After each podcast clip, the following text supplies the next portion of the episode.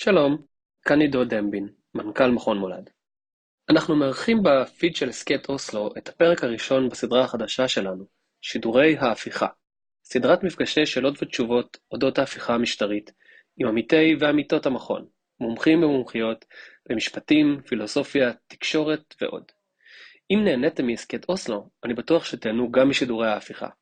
חפשו עכשיו בכל מקום שבו אתם מאזינים לפודקאסטים. ברוכים הבאים לשידורי ההפיכה, סדרת מפגשי שאלות ותשובות על ההפיכה המשטרית מבית מכון מולד. ערב טוב אה, לכולם ולכולן, תודה שהצטרפתם אלינו. אה, ברוכות אה, וברוכים הבאים.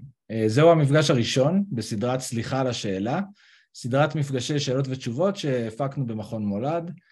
בכל מפגש כזה נעלה מומחית או מומחה לזום, כדי לדון באספקטים שונים של ההפיכה המשטרית שכולנו חווים והמאבק נגדה. היום אנו מארחים את פרופסור אסף שרון. אסף הוא ראש תוכנית פילוסופיה, כלכלה ומדעי המדינה באוניברסיטת תל אביב.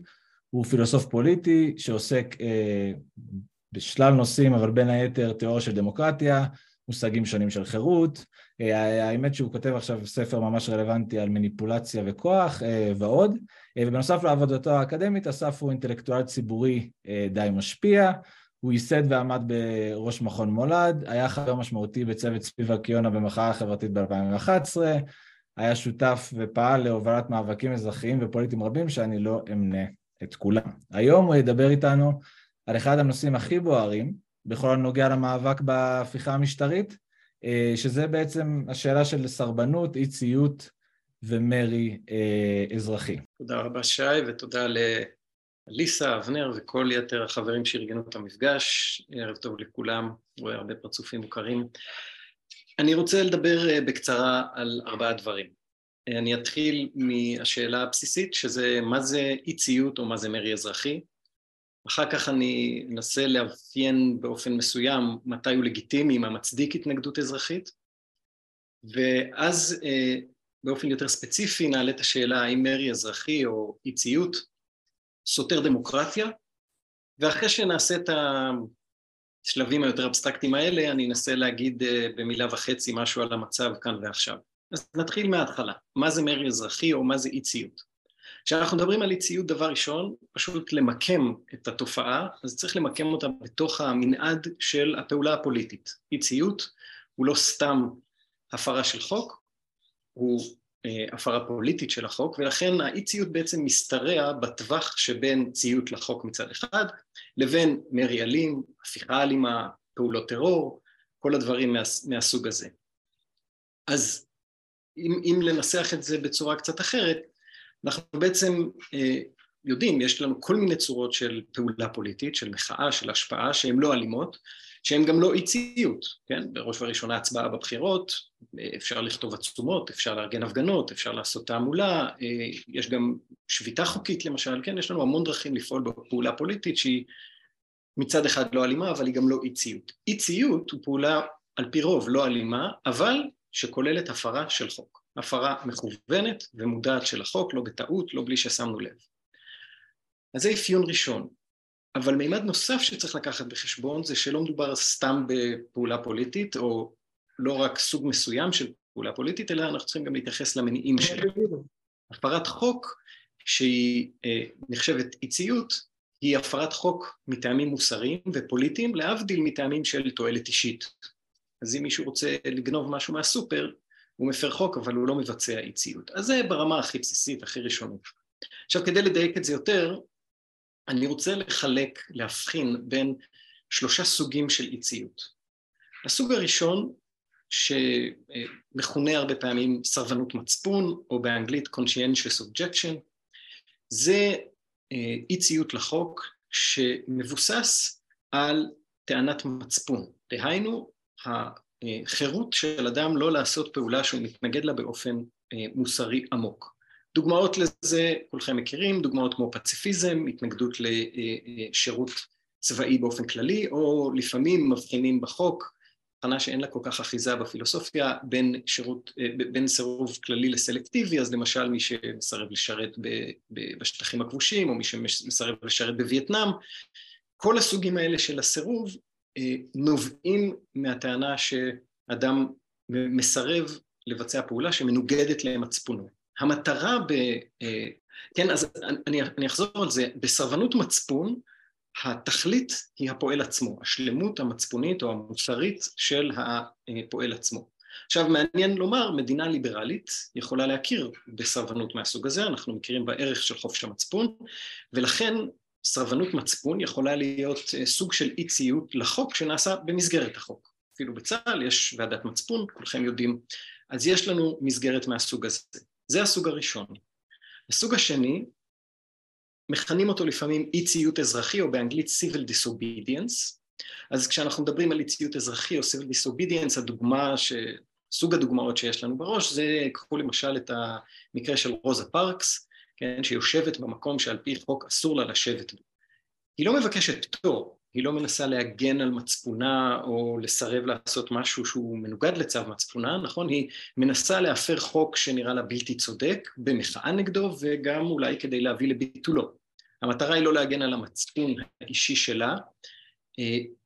אם רוצים דוגמה אה, יותר קרובה לבית שלנו, נניח תקחו אה, משהו כמו הפגנות החרדים נגד חפירה של קברים, כן? נראה שיש פה עוול, העוול הזה הוא לא להגן על מצפונם, אף אחד לא דורש מהם לחפור, אלא הם מנסים למנוע משהו שנראה להם סוג של עוול.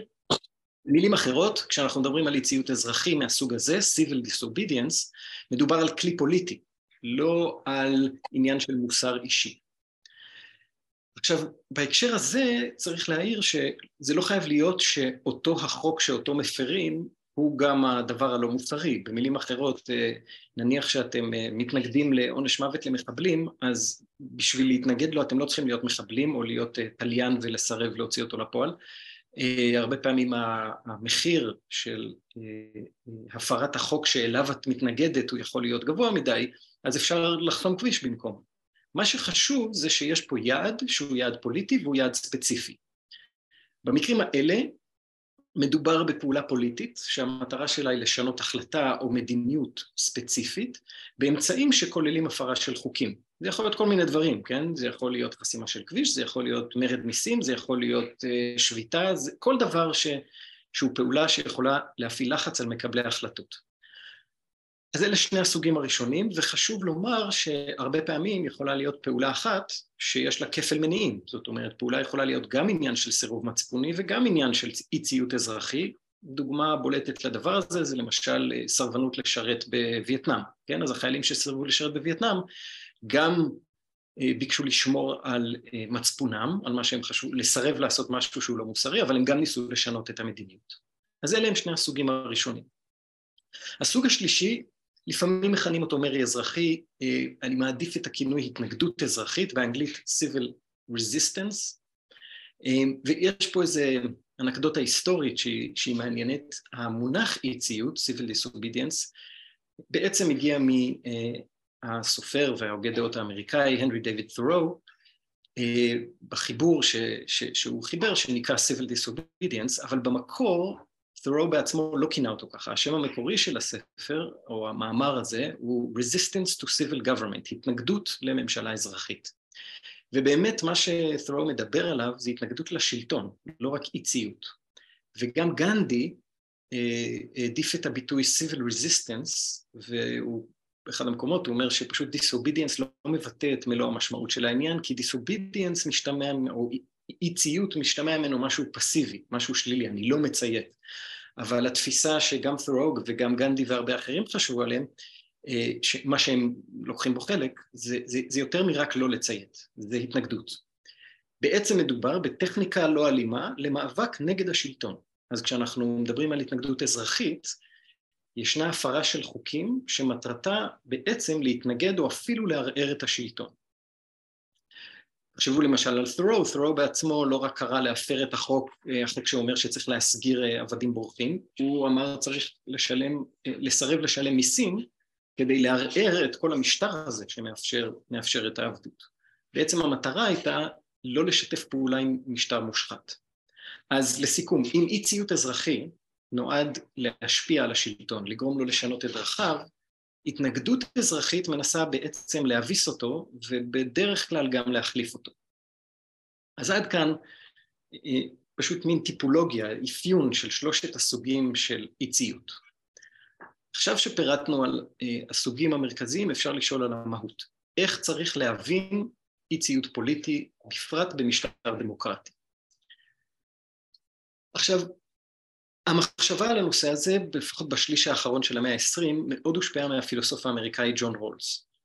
רולס כתב את עיקר עבודתו במהלך שנות ה-60 של המאה ה-20, ומה שהטריד אותו ורבים בסביבתו היה שהם ראו סביבם תופעות כמו תנועה לזכויות האזרח, ה-Civil Rights Movement, ההתנגדות למלחמת וייטנאם, פתאום היה תופעה פוליטית מאוד חשובה של סרבנות ואי ציות, שהתיאוריה הפוליטית כמו שהם הכירו אותה לא בדיוק ידעה איך לטפל בה, והם חשבו שהם צריכים לתת על זה איזשהו דין וחשבון, ולכן אה, רולס שואל את עצמו את השאלה במונחים הבאים, הוא אומר, במדינה שהיא בסך הכל מדינה לגיטימית, מדינה בסך הכל צודקת, דמוקרטית, אבל שמתקיים בה איזה סוג של אי צדק, אי צדק חמור וחריף, מתי גוברת הזכות להתנגד לאי צדק על החובה לציית לחוק במדינה שכזאת?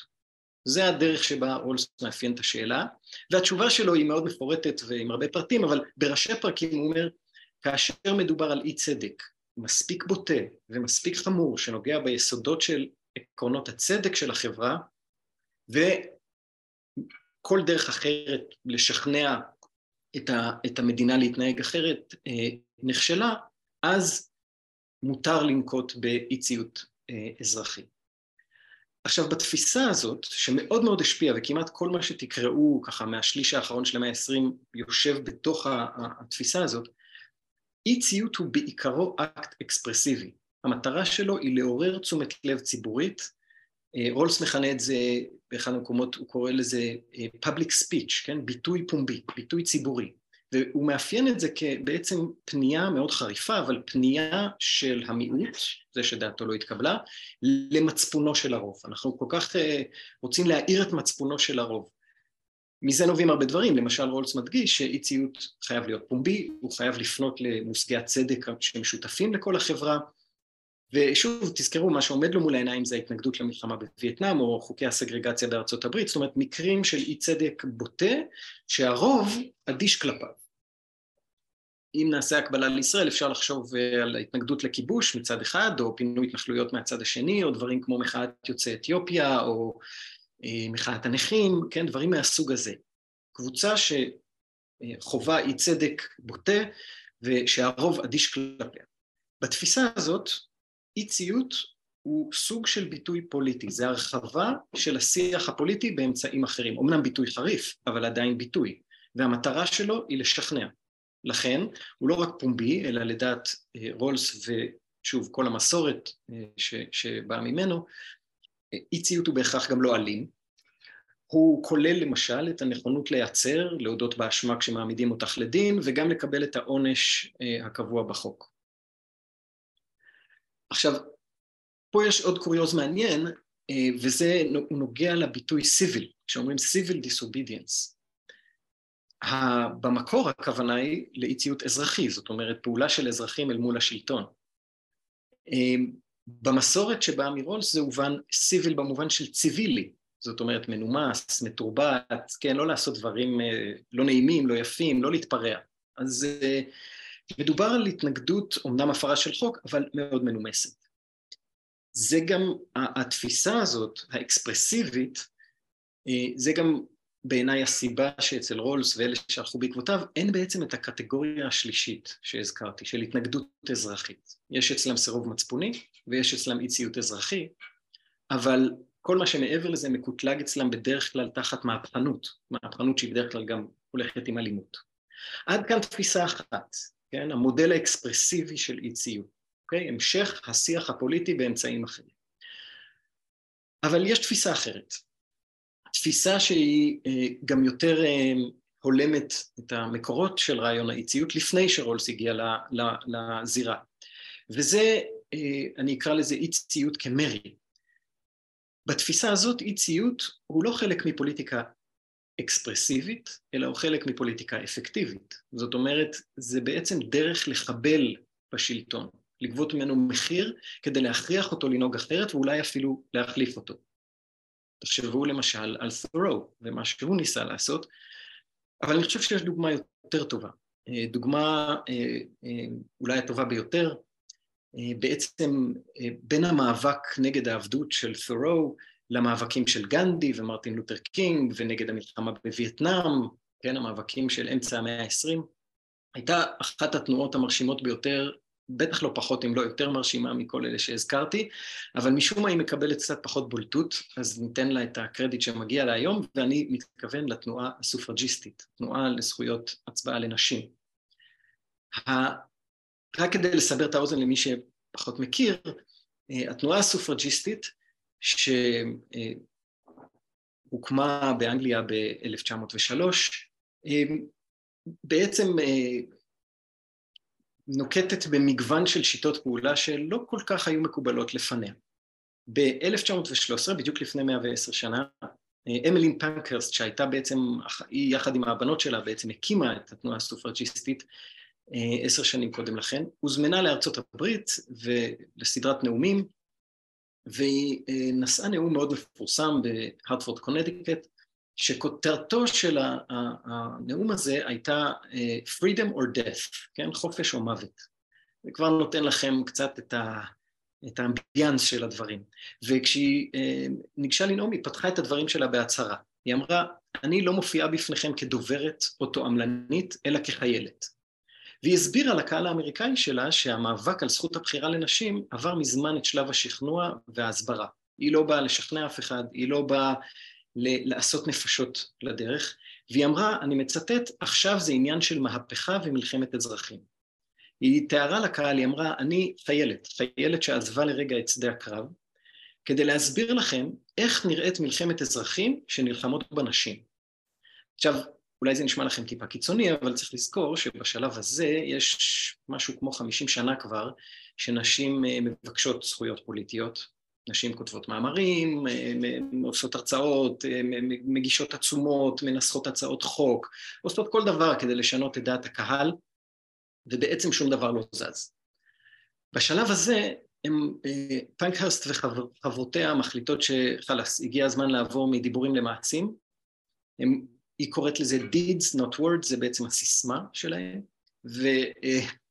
וצריך לומר, כשפנקרסט אומרת מעשים, היא מתכוונת למעשים, זה לא כמו כשפה אומרים אה, דמוקרטיה אומרת, אז בסוף עומדים עם שלט, זה לא מה שהיא התכוונה.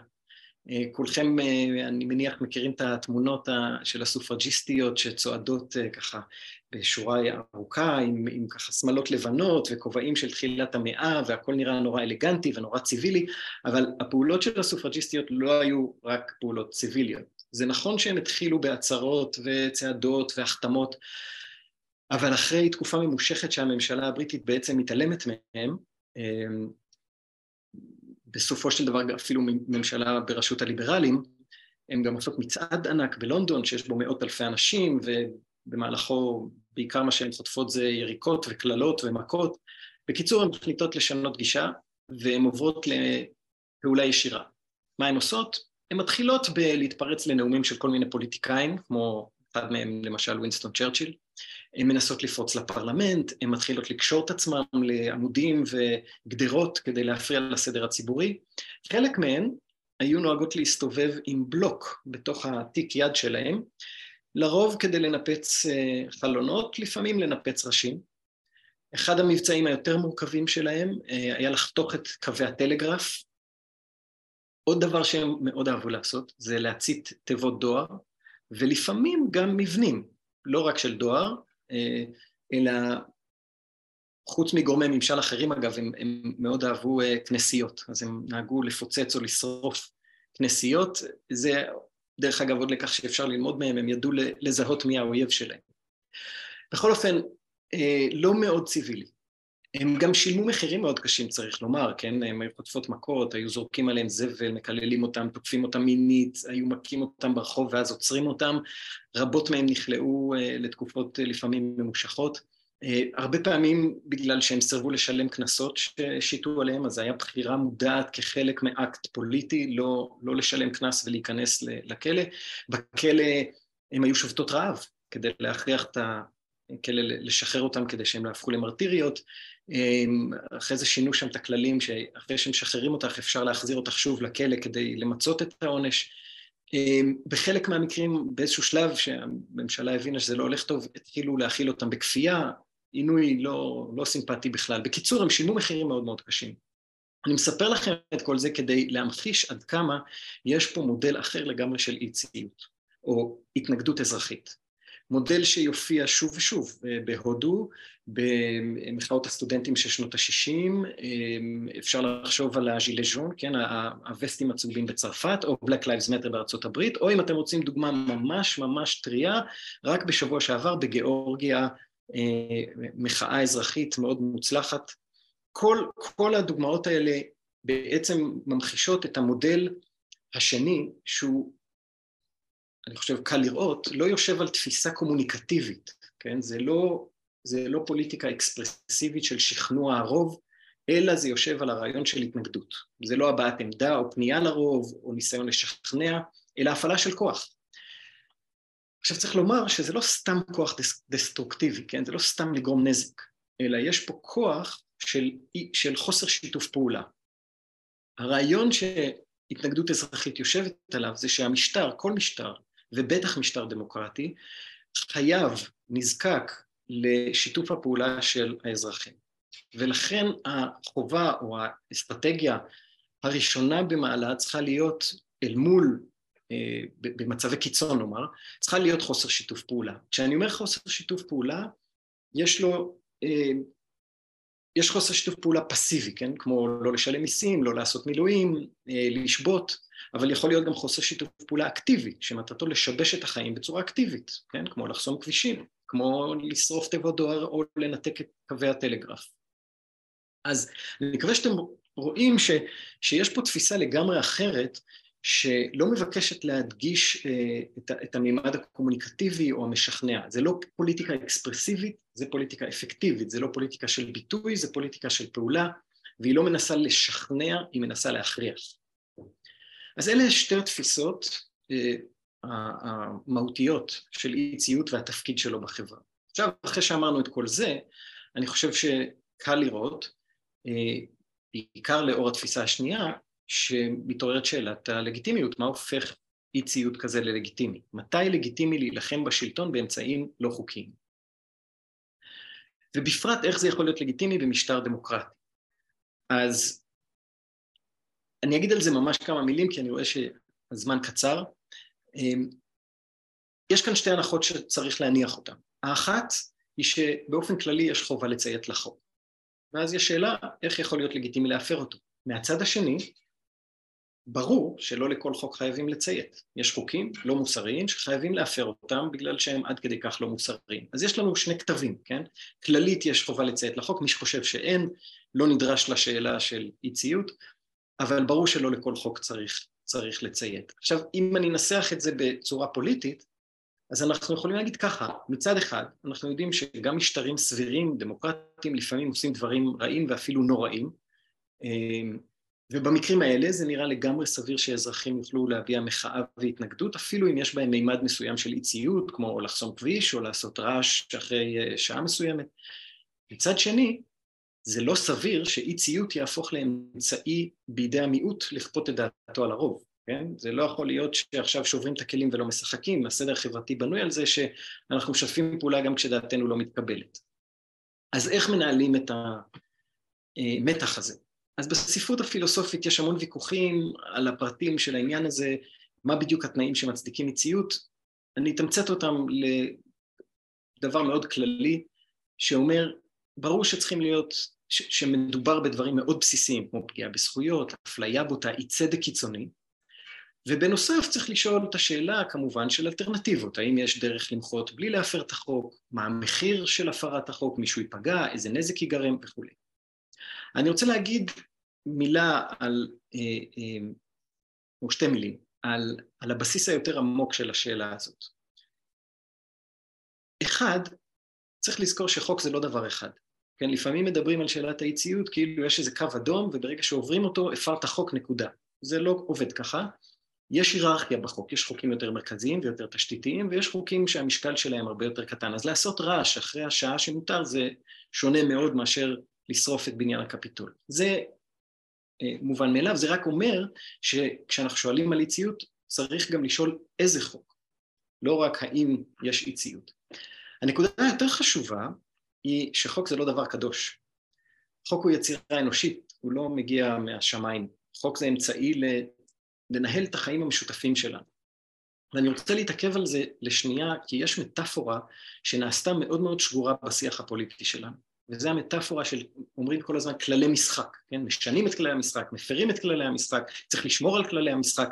זו מטאפורה שמזמינה אה, כאילו את הדימוי של פוליטיקה למשחק, ובאופן ספציפי לספורט, כן? הרבה פעמים מציגים את זה כאילו זה כמו איזה אה, משחק כדורגל או משהו כזה. אז יש שני צדדים, יש איזו מערכת חוקים שמסדירה אותם, ויש שופט ששורק כשיש עבירה.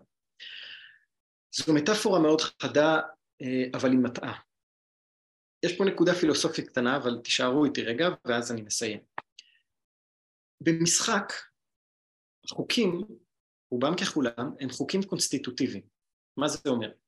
החוקים, קחו למשל כדורגל, בסדר? בכדורגל החוקים מגדירים מה זה משחק כדורגל. אם אתה משתמש בידיים או, או מפיל לרצפה שחקנים של הצד השני, אתה לא משחק כדורגל, אולי אתה משחק פוטבול. זה אומר, כמובן זה לא, זה לא אומר שלא יכולות להיות וריאציות, יכול להיות כדורגל בלי בעיטת קרן, היה פעם, אבל החוקים המרכזיים הם הכרחיים והם מה שהופכים את המשחק למשחק הזה. במילים אחרות, החוקים הם לא אמצעי להשגת המטרות של המשחק, אלא הם מה שמכונן את המשחק.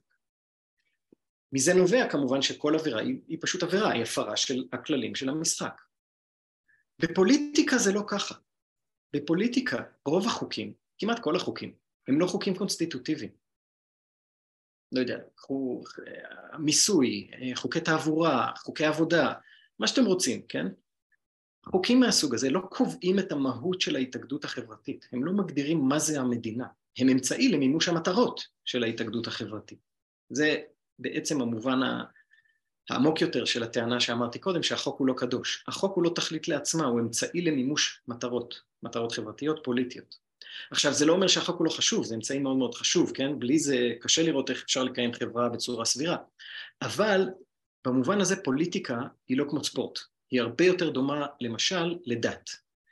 אה, אפילו בדת שכן, יש בה אה, צווים אה, מן השמיים, יש מצבים שבהם צריך ומותר להפר את החוק, כן? במסורת היהודית קוראים לזה עת לעשות להשם הפרו תורתך, יש דיון שלם בתלמוד על איך היה אפשר בכמה הקשרים לעשות דברים שכביכול הם אסורים. ההסבר המקובל הוא שיש מצבים קיצוניים בהם השמירה על המצווה חותרת תחת המטרה העמוקה יותר של שמירת המצוות, ובמקרים האלה צריך להפר את הכללים. במשפט יש הפרדה דומה בין לשון החוק לרוח החוק, ויש מצבים שבהם ההיצמדות ללשון החוק חותרת תחת רוח החוק. במקרים האלה יש הצדקה להפר אותו. עכשיו אנחנו יכולים להגיד בצורה יותר ברורה מתי מוצדק להפר את החוק. אם החוק הוא המסגרת שאמורה לאפשר את החיים המשותפים, אז יש שני מצבים שבהם יכול להיות הצדקה להפר, להפר את החוק. אחד, זה אם המסגרת הזאת מאפשרת משהו שהוא מבחינתי בלתי נסבל עד כדי כך שהוא מערער את הבסיס של החיים המשותפים, כן? אי צדק מאוד מאוד בוטה, כמו אה, שאין זכות בחירה לנשים או אפליית השחורים בארצות הברית או המלחמה בווייטנאם.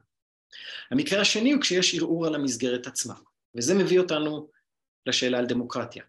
האם אי ציות הוא לא הפרה של דמוקרטיה, כן? הרבה אומרים היום בישראל, זה מיעוט שלא מוכן לקבל את הכרעת הרוב. אז אני אגיד על זה הערה אחת ובזה אני אסיים.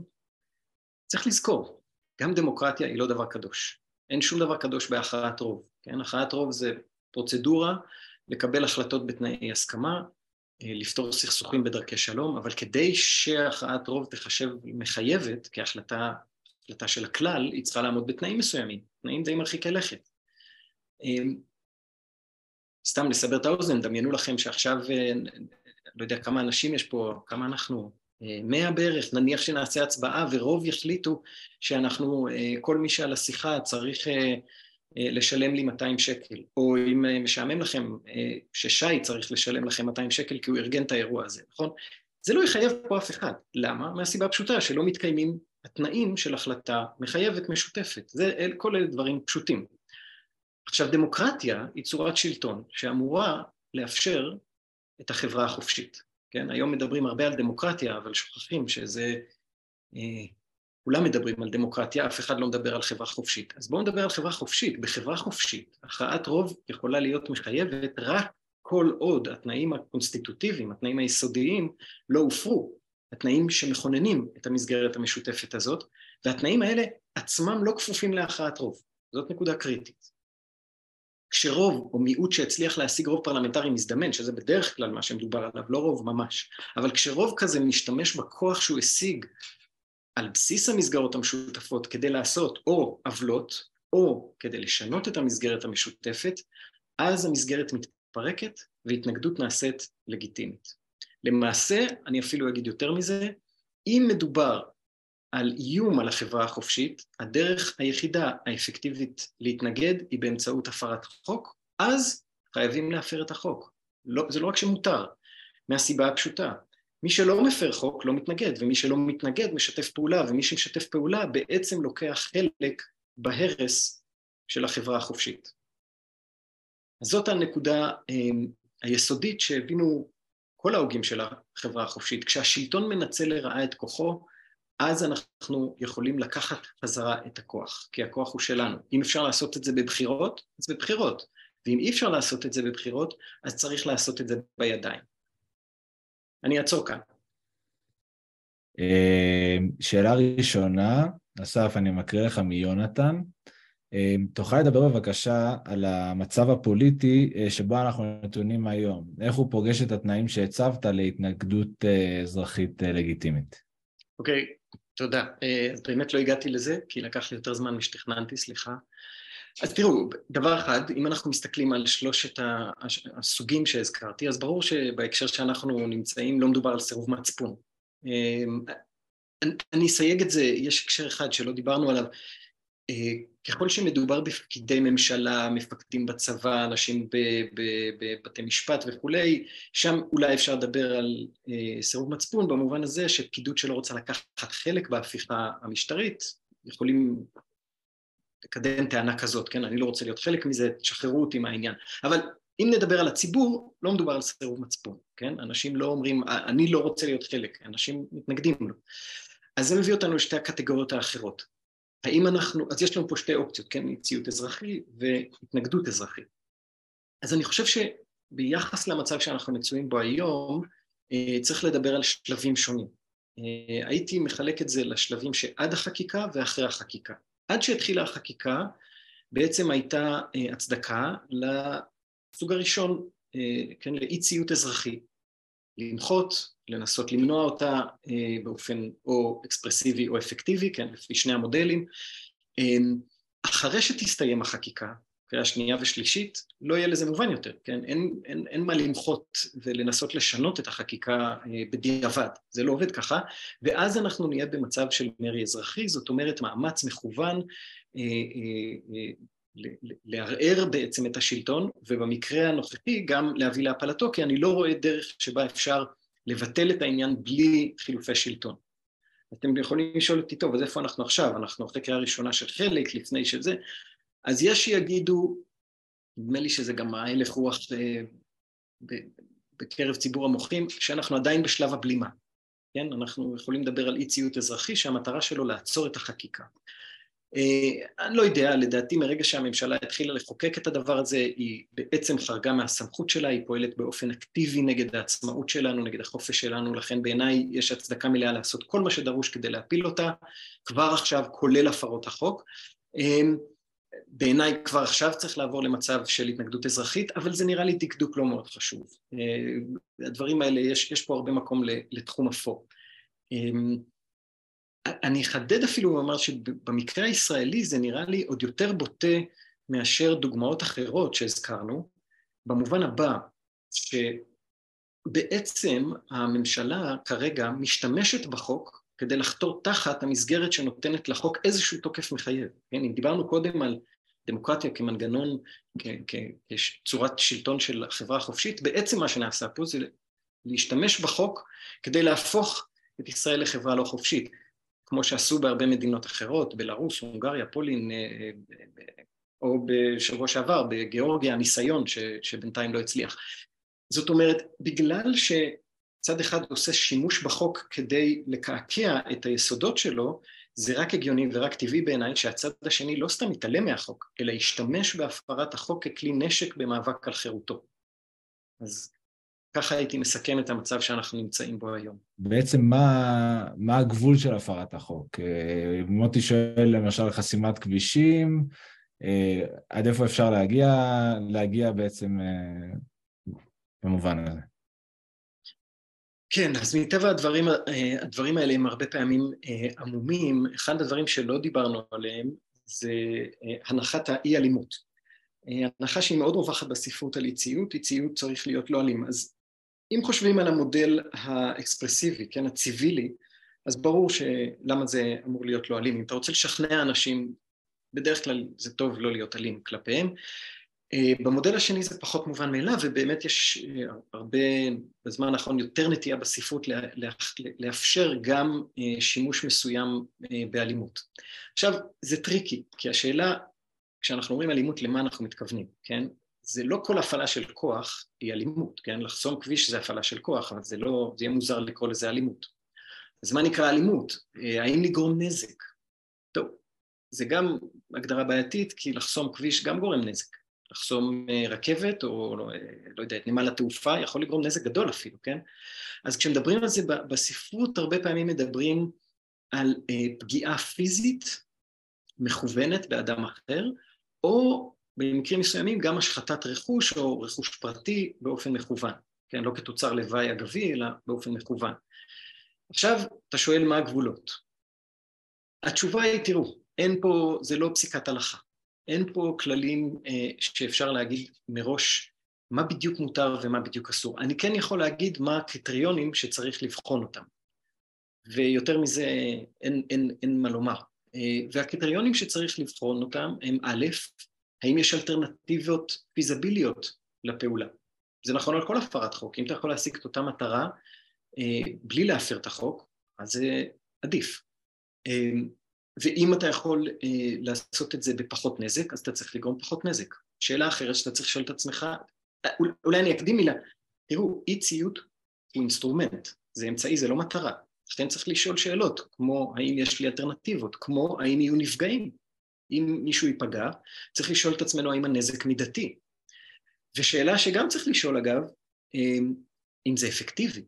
כן? אם הפעולה שלך לא תהיה אפקטיבית, לא בטוח שיש הצדקה מוסרית לעשות אותה. אז אלה קריטריונים שאני חושב שאפשר אה, לאורם לבחון מצבים ספציפיים. אני כן אחריג מזה בכוכבית מצב אחד, ו, אה, והוא המצב שבו נתקלים באלימות. אז כשנתקלים באלימות, בין אם זה אלימות ממוסדת של המשטרה, בין אם זה אלימות של חוליגנים, אה, כמובן שהכללים משתנים, כן? יש הצדקה מוסרית להגיב לאלימות באלימות, אה, אה, מכל בחינה שהיא. לא תמיד זה הדבר החכם. לפעמים, כמו שגנדי היה מדגיש הרבה מאוד פעמים, הרבה יותר אפקטיבי לא להגיב באלימות, אבל זה, זה עניין פרקטי, זה לא אילוץ מוסרי. אה, האם תוכל להתייחס למפעל ההתנחלויות בפריזמה אה, של שמירה על החוק, דפנה כותבת, אה, אם אינני טועה, ראשית ההתנחלות על גב ההר הייתה תוך הפרת החוק, וחלק הוקמו בלי לשאול את רוב הציבור האם הוא מעוניין שיוקמו על חשבון המיסים שלו, ומקורות המימון שלהם עד היום נסתרים בחלקם, וכנראה יש מה להסתיר מבחינת החוק. אוקיי, okay, um, טוב, ההיסטוריה של אה, תנועת ההתנחלות היא, היא סבוכה, כן? היחסים עם המדינה תמיד היו כזה אה, עין, אה, איך, איך, עין קורצת ועין זה, כן, נכון? אה, אז, אז זה יותר מורכב, אני חושב. אין ספק שבתנועת ההתנחלות אה, מראשיתה היו המון המון מקרים של הפרות חוק. אה, חלק קטן מהם היו אה, מחאתיות, רובן היו פשוט הקמה של התנחלויות. אה, אני חושב שזו אחת הדוגמאות הטובות למה שהזכרתי קודם, כשאמרתי שיש לנו את המתח הזה בין הזכות של אנשים להביע את עצמם, את המחאה שלהם, ואפילו לקדם מטרות מסוימות באמצעות, גם באמצעות הפרה של אי ציות, לבין המצב של מיעוט שמנסה לכפות את דעתו על הרוב, אז זאת נראית לי דוגמה מצוינת למצב בחלק גדול מהמקרים של מיעוט שכפה את דעתו על הרוב פעמים רבות באמצעות אי ציות. לא תמיד, אבל הרבה מאוד פעמים. הוא ממשיך לעשות את זה גם היום בהרבה מאוד מקרים, מהסיבה הפשוטה שלא מדובר בשאלה שנוגעת לעקרונות יסוד של המשטר, לא מדובר בעקרונות צדק בסיסיים, לא מדובר בעוול זועק ובוטה בעיניי, מדובר על מדיניות שיש אנשים מסוימים שחושבים שהמדינה צריכה לאמץ אותה או הייתה צריכה לאמץ אותה בכל מיני זמנים ורוב הציבור או הממשלות שמייצגות אותו לפחות לא חשבה ככה ואז הם פשוט עשו את זה בכוח. אז זו דוגמה מצוינת בדיוק לסוג האי ציות שאנחנו רוצים להימנע ממנו, של מיעוט שמנסה לכפות את דעתו על הרוב בלי שמדובר במקרים שמצדיקים סוג כזה של הפעלה של, של כוח. אז מה סוג המחאות ש, שאפשר, אני הייתי מחלק את זה לשתיים. יש אקטים של אי ציות שהם באופיים יותר מחאתיים, זה כל מיני דברים כמו obvious, לחסום כבישים, לפלוש לתוך בניינים, בנייני ממשל, כן, היה שבוע שעבר, נכנסו לבניין של פורום קהלת, כן, זה מחאה, גרפיטי, כן, בהרבה מקומות בעולם זה אקט מחאה, זה הפרת חוק, כן, זה אסור על פי עוד חוק עזר עירוני, כן, אה, עוד דוגמה ש... בהרבה מקומות עשו אותה וגם קשה להעריך את האפקטיביות של חשיפה עצמית, כן, עירום בפומבי, דברים שמושכים המון תשומת לב והם מאוד מאוד מתריסים. זה הדברים היותר מחאתיים. יש דברים שהם כבר, נשים אותם תחת הכותרת התנגדות. זה מתחיל מדברים, אגב, שהסופרג'יסטיות גם התחילו איתו שזה ה heckling, כן, להפריע לנואמים. זה היו מפריעות לנואמים, לפוליטיקאים ואנשי ציבור, היו מתפרצות להם לדברים, צועקות שבאנגליה של של uh, תחילת המאה ה-20 היה דבר מאוד לא מקובל, בטח על ידי נשים. Um, שביתה, כן? שביתה זה כבר התנגדות. Um, יש uh, פעילי סביבה למשל מאוד אוהבים לקשור את עצמם לדברים, כן? לעצים במקומות שהם כורתים עצים, כל מיני דברים מהסוג הזה. חבלה, כמו שהזכרנו במקרה של, של הסופרג'יסטיות, כן, לחתוך קווי טלגרף, או להזיק למתקני גרעין, או לפגוע ברכבת הקלה בירושלים, דברים מהסוג הזה. עכשיו אתה אומר, או, או מרד מיסים, הנה לך עוד דוגמה, כן, למשהו שהוא סוג של התנגדות. מתי זה אפקטיבי? זה אפקטיבי, אני, אני, אני אגיד מילה כללית, כי אי אפשר להגיד על שום מקרה ספציפי מה בדיוק היה אפקטיבי? זה אפקטיבי כשזה מצליח א', לעשות מוביליזציה מספיק רחבה ולא להישאר בשוליים באיזה פרינג' אה, וזה אחת הבעיות עם, עם, עם אי ציות, שהוא הרבה פעמים יש בו משהו מאוד רומנטי ואפשר מאוד להתאהב בו כשלעצמו, אבל כמו שהדגשתי קודם, הוא אמצעי, הוא לא מטרה. אז אם הוא מצליח לייצר מוביליזציה מאוד רחבה, ואם הוא מצליח לפגוע באינטרסים, להפעיל כוח באופן ש... דה פקטו משבש את היכולת של ניהול החיים, של שגרת החיים אה, בחברה. והדברים האלה, אפשר לראות אותם, קחו עם, מי שרוצה את צעדת המלח של גנדי, אתם יודעים, זה התחיל, אה, זה התחיל במין משהו כמעט הזוי, אנשים חשבו, יש, יש איזה מקום שהם, אה, אנשים שהיו איתו ממש מתארים שהם כבר עברו שבועיים, שבועיים וחצי, לא קורה כלום, חשבו שהוא יצא מדעתו. ו... ואז פתאום אנשים מתחילים לצאת, ופתאום יש מוביליזציה של המונים שמייצרת סיטואציה שבה המשך השליטה על אה, הודו במתכונת הקיימת פשוט בלתי אפשרית. כן, אומרת, אני מדברת מדי פעם עם אה, דתיים, ועבורם ההתנחלויות או ההתנגדות להתנתקות, בלשונם הגירוש, אה, כן מתחבר לעקרונות הבסיס של המדינה כמדינה יהודית וחזרה לארץ האבות. מה שאומר שזה יכול להיות, אה, אני מוסיף פה לקרן, יכול להיות הצדקה גם למרי אזרחי, אז מה, מה התשובה שלך לטענה הזו, אסף? זה תלוי אה, בתוכן, כן? אי אפשר פה לדבר שום דבר באופן אה, פורמלי טהור. השאלה אם מישהו חושב שהחלטה של המדינה לצאת שטח מסוים, כן? בין אם זה יהיה בעזה או במקום אחר, החלטה כזאת היא החלטה בלתי לגיטימית, החלטה שמערערת לא על איזה ערך שמישהו מחזיק בו, אלא על ה... או על עקרונות הצדק הכי בסיסיים, או על העקרונות המכוננים של החברה. מי שחושב ככה, יכול להעמיד טיעון לטובת אי ציות. הבעיה, הוויכוח שלי איתו לא יהיה על ההיסק לאי ציות, אלא יהיה על ההנחות. אני חושב שיהיה מופרך ולא ניתן להגן על ההנחות של טיעון מהסוג הזה, כי זה אין פעולה יותר לגיטימית מאשר החלטה של מדינה על uh, טווח הריבונות שלה, במיוחד שלא היה שם ריבונות כי מעולם לא הכלנו אותה, כולם uh, מכירים את הפרטים. אז מי שחושב שהחלטה כזאת היא אולי שגויה, אבל לגיטימית, יכול למחות. מי שחושב שהחלטה כזאת היא לא לגיטימית והיא עוול, פשוט טועה.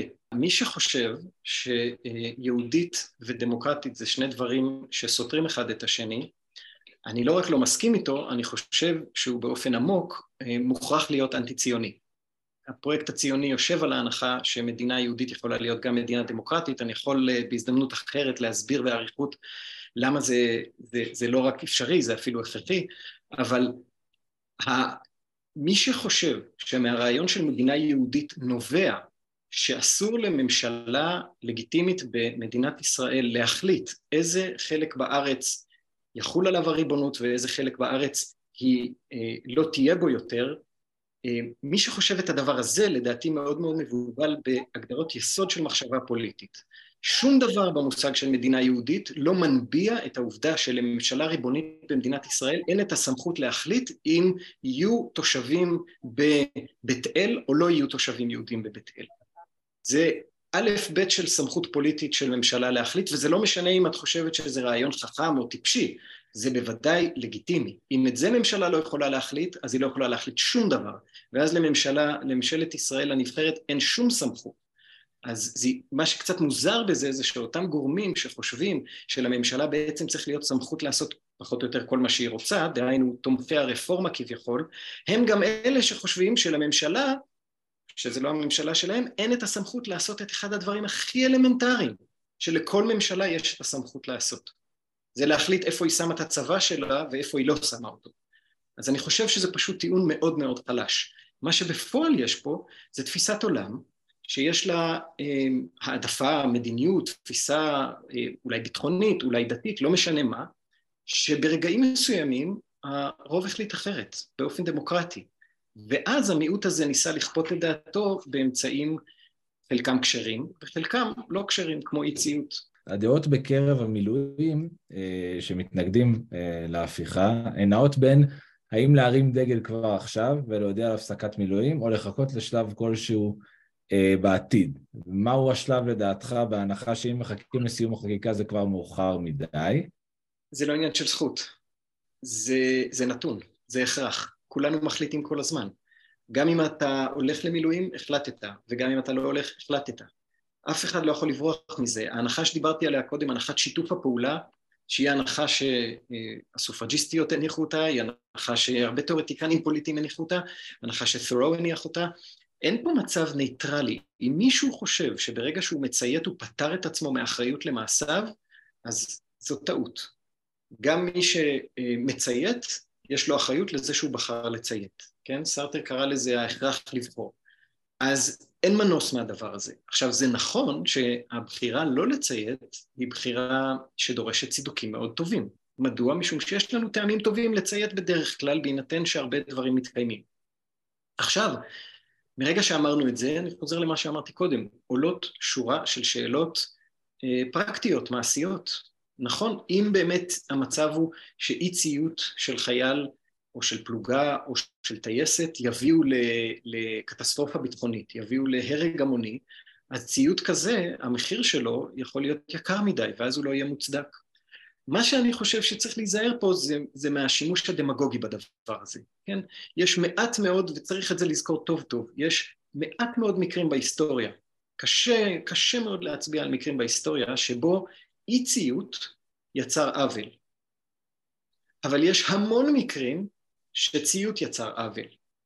האסימטריה פה היא חריפה, וזה נובע מהסיבה הפשוטה, שרובנו ככולנו בדרך כלל הולכים בתלם, וכשאנחנו חיים בחברה אנחנו עושים את מה שמצפים מאיתנו, ונדרשים תנאים מאוד קיצוניים כדי להביא אנשים נורמטיביים למצב של אי ציות, בפרט כשמדובר על, על כוחות ביטחון. אז, אז הפרזומפציה צריכה להיות שאם הבאת אנשים שהלכו לצבא ובאו למילואים ובדרך כלל עושים אה, כל מה שדורשים מהם ומשרתים ומשלמים מיסים, כן? אם הבאת אותם למצב שהם אפילו שואלים את השאלה, מהרהרים, חושבים שאולי הגיע הזמן לסרב, אז משהו כבר חמור מאוד נסדק. אה, וזה, אני לא חושב שיש לי איזה מומחיות לתרום, אה, לתרום לעניין הזה, זה דורש הערכה מאוד עדינה של הסיטואציה שאנחנו נמצאים בה. יכול להיות שמה שנכון זה להודיע עכשיו שאם זה יעבור בקריאה שלישית אז לא נבוא למילואים, יכול להיות שצריך כבר עכשיו כדי למנוע את זה, אני, אני לא חושב שיש לי איזה תבונה מיוחדת אה, לתרום לשאלה הזאת, אבל ככה צריך לבחון אותה. איך לדעתך נצא מהצד השני של, הדבר, של, של המחאה הזו אה, כחברה, והאם יש סיכוי ליצירת אה, חוקה בעקבות אה, משבר כזה?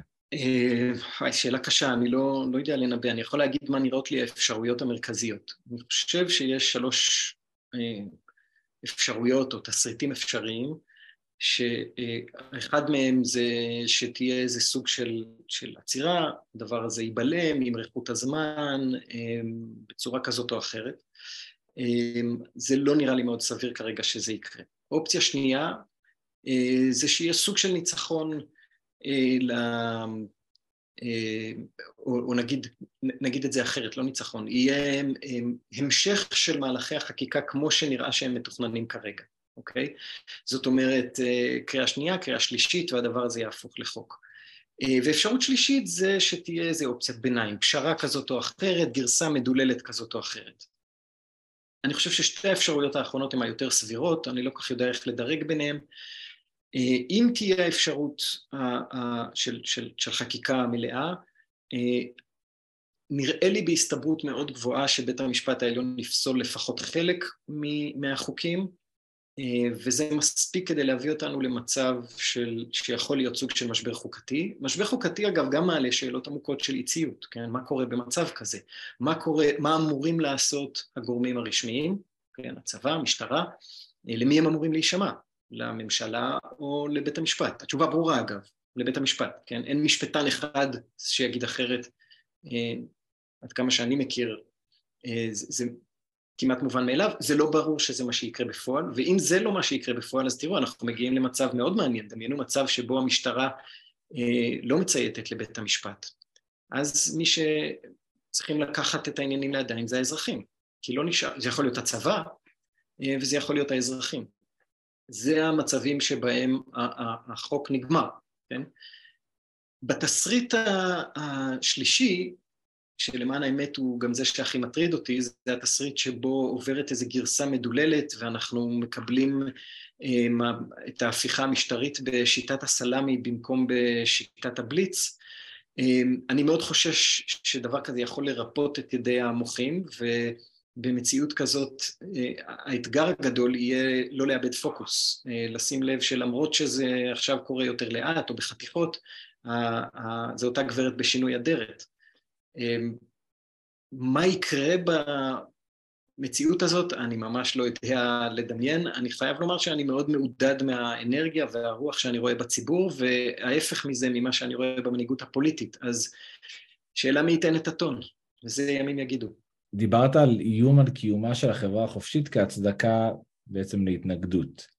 אז השאלה האם ישנה הצדקה אה, לאקטים של התנגדות לדברים כמו פינוי המוני של התנחלויות או הסכמים אה, בינלאומיים, ומבחינה היסטורית, שאלה נוספת, האם יש סיכוי שהתנגדות של צד אחד תוביל ליותר אה, ויותר כאלה, שאני לא יודע אם זה התנגדויות או הסכמים, אבל יותר ויותר כאלה בעתיד.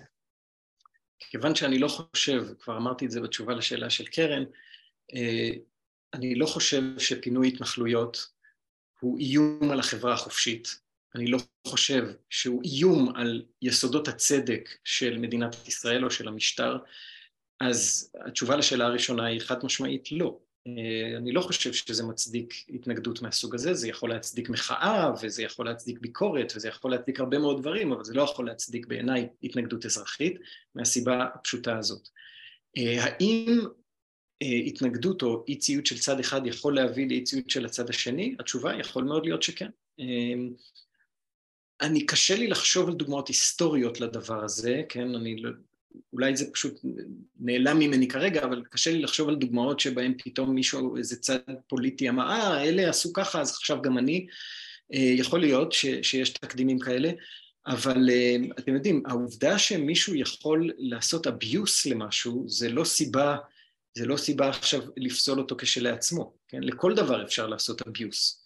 אה, אם זה יקרה, זה יהיה מאוד מצער, אבל קשה לי מאוד להאמין שיהיה לזה תמיכה ציבורית רחבה. מהסיבה הפשוטה שזה לא באמת פוגע ביסודות הצדק, זה לא באמת מאיים על ישראל כחברה חופשית, ומה שראינו לאורך ההיסטוריה של מדינת ישראל, שתמיד הייתה מחלוקת עמוקה בציבור לגבי הנושא של התנחלויות, שכל פעם שעמד הנושא של פינוי התנחלויות על הפרק, הייתה התנגדות, הייתה מחאה ציבורית, היא הייתה הרבה יותר קטנה, היא הייתה מוגבלת כמעט לחלוטין לסקטור אחד בלבד, שהוא הציונות הדתית, וכמה מספיחיה. זה לא באמת הניע את הציבור הרחב, וזה מלמד משהו על האותנטיות ועל האמת שיש במחאות.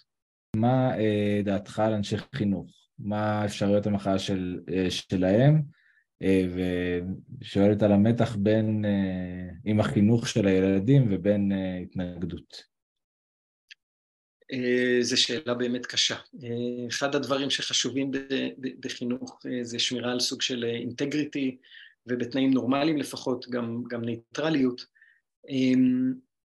העניין הוא שאנחנו לא בתנאים נורמליים, ואני חושב שיש אחריות לאנשי חינוך קודם כל לחנך. עכשיו, הרבה מזה זה כבר לחנך, זאת אומרת לשאול, להעלות שאלות קשות מול תלמידים, ללמד אותם עובדות, כן? יש המון, העולם שלנו כל כך מוצף בדיסאינפורמציה, בשקרים, ב... טוב, איילה תדבר על זה בתורה, באריכות ובתבונה רבה, אני בטוח, אז אה, כן, חלק מההתמודדות עם, עם שקרים ו fake news אה, ודיסאינפורמציה, אה, זה פשוט לתת עובדות. ואני חושב שהרבה פעמים הדרך האפקטיבית ביותר של אנשי חינוך להתמודד עם אתגרים מהסוג הזה, זה לתת מידע. דבר שני, זה גם לתת לאנשים לגיטימציה וביטחון להביע את דעתם. אני חייב להגיד שנתקלתי בזה פשוט באופן אישי בכמה הקשרים, שפתאום איזה, איזה ילד בבית ספר או סטודנט באוניברסיטה שחושב שאם הוא יגיד את דעתו זה כן, אה, כולם יסכלו אותו, ופתאום כשהמרצה אומרת משהו ו- ומייצרת את האפשרות ונותנת לגיטימציה לעמדה שהיא אולי לא רווחת, אה, זה, זה מאפשר. אז, אז אלה שני הדברים שהייתי אומר שאנשי חינוך יכולים לעשות. אני לא חושב שנכון להפוך את הכיתות, בטח בבתי הספר, אוניברסיטה זה סיפור טיפה יותר מסובך, אבל אני לא חושב שנכון להפוך את הכיתות לזירה לאינדוקטרינציה פוליטית. אה, עושים את זה בחלק ממערכת החינוך במדינת ישראל, והתוצאות של זה הן רעות מאוד. האם העונש של עבירה שנעברה תוך כדי התנגדות אזרחית מקל או מחמיר? כן, אז, אז ב... בתיאוריה לפחות, ההבחנה פה רלוונטית היא בין אה, סרבנות מצפון, שכמו שאמרתי, החוק, לפחות במדינות ליברליות, יכול ובעיניי גם צריך אה, להכיר בה, כשבאמת מדובר במצפון, דהיינו עמדה מוסרית מאוד בסיסית ותשתיתית לזהות של בן אדם, אז המדינה צריכה לפחות לשאוף עד כמה שהיא יכולה לאפשר את זה, לאפשר פטור. כשמדובר על אי ציות, אז במדינות אה, ליברליות, שוב לפי המסורת אה, הליברלית, מתייחסים לזה באופן אחר. זאת אומרת, יש נטייה להקל, והחוק בהרבה מקרים, גם אם לא באופן פורמלי, לפחות ב, ב, באופן פרקטי, כן? כשתגיע לבית משפט אחרי שחסמת כביש בהפגנה, אה, ברוב המקרים, התחשבו, התייחסו לזה אחרת, וזה מסיבה מאוד פשוטה שקשורה לטעמים, כן? ו- ו- ולעובדה שזה לא נעשה כי כי רצית להרוויח משהו לעצמך או לעגל איזה פינה, אלא כי עשית את זה כחלק מפעולה של מחאה אזרחית. כשמדובר בהתנגדות, הסיפור יותר מורכב והוא כמעט תמיד עניין של, של נסיבות פוליטיות. אז תיקחו למשל את אה, חלק מהעצורים שהיו בהתנתקות, שזכו אחר כך לחנינות ופטורים והקלות בעונש, אה, אני לא חושב שזה היה מעוגן באיזו תפיסה חוקית, פורמלית, אבל זה בוודאי היה מושפע מהנסיבות הפוליטיות והלחצים הפוליטיים. אז זה פשוט תיאור של, ה, של, של, של הריאליה הפוליטית, וזה מקובל ברוב המדינות. כשאתם רואים מדינות שבהן אנשים שנוקטים באי ציות מופנית כלפיהם יד קשה במיוחד, כן? אתם יכולים לחשוב על סין או על רוסיה, מקומות מהסוג הזה, אז אתם יודעים שזה מקומות שהם לא כל כך רוצים להיות בהם, כן? זה לא מדינות ליברליות. אה, אוקיי, אז אני, נראה לי נסיים בזאת, בדיוק בזמן. אני רוצה קודם כל בשם כולם אה, למחוא כפיים וירטואלית לאסף על הזמן שהוא השקיע בהרצאה המאוד חשובה הזאת. אה, אני רוצה גם להודות מקרב לב לתמרה, שעזרה לנו לתרגם את ההרצאה של אסף לשפת הסימנים, אז מחיאות כפיים וירטואליות גם לה. אמ, ולאליסה ואבנר וכל האחרים שעזרו לנו אה, לארגן את המפגש הזה. אה, ותפיצו לחברים ומשפחה, אנחנו חושבים שזה חשוב אה, שיש לנו את ההזדמנות לערוך דיון כזה. וזהו, תודה על הזמן שלכם, תודה שבאתם ומקווה לראות את כולם ביום רביעי ולילה טוב. הגיע לסיומו עוד פרק של שידורי ההפיכה. תודה שהייתם איתנו ומקווים שעזרנו. אם אתם רוצים להתעדכן לגבי ההרצאות הבאות בסדרה, הירשמו לפודקאסט או כנסו לעמוד הפייסבוק ועמוד הטוויטר של מכון מולד. נתראה בפרק הבא.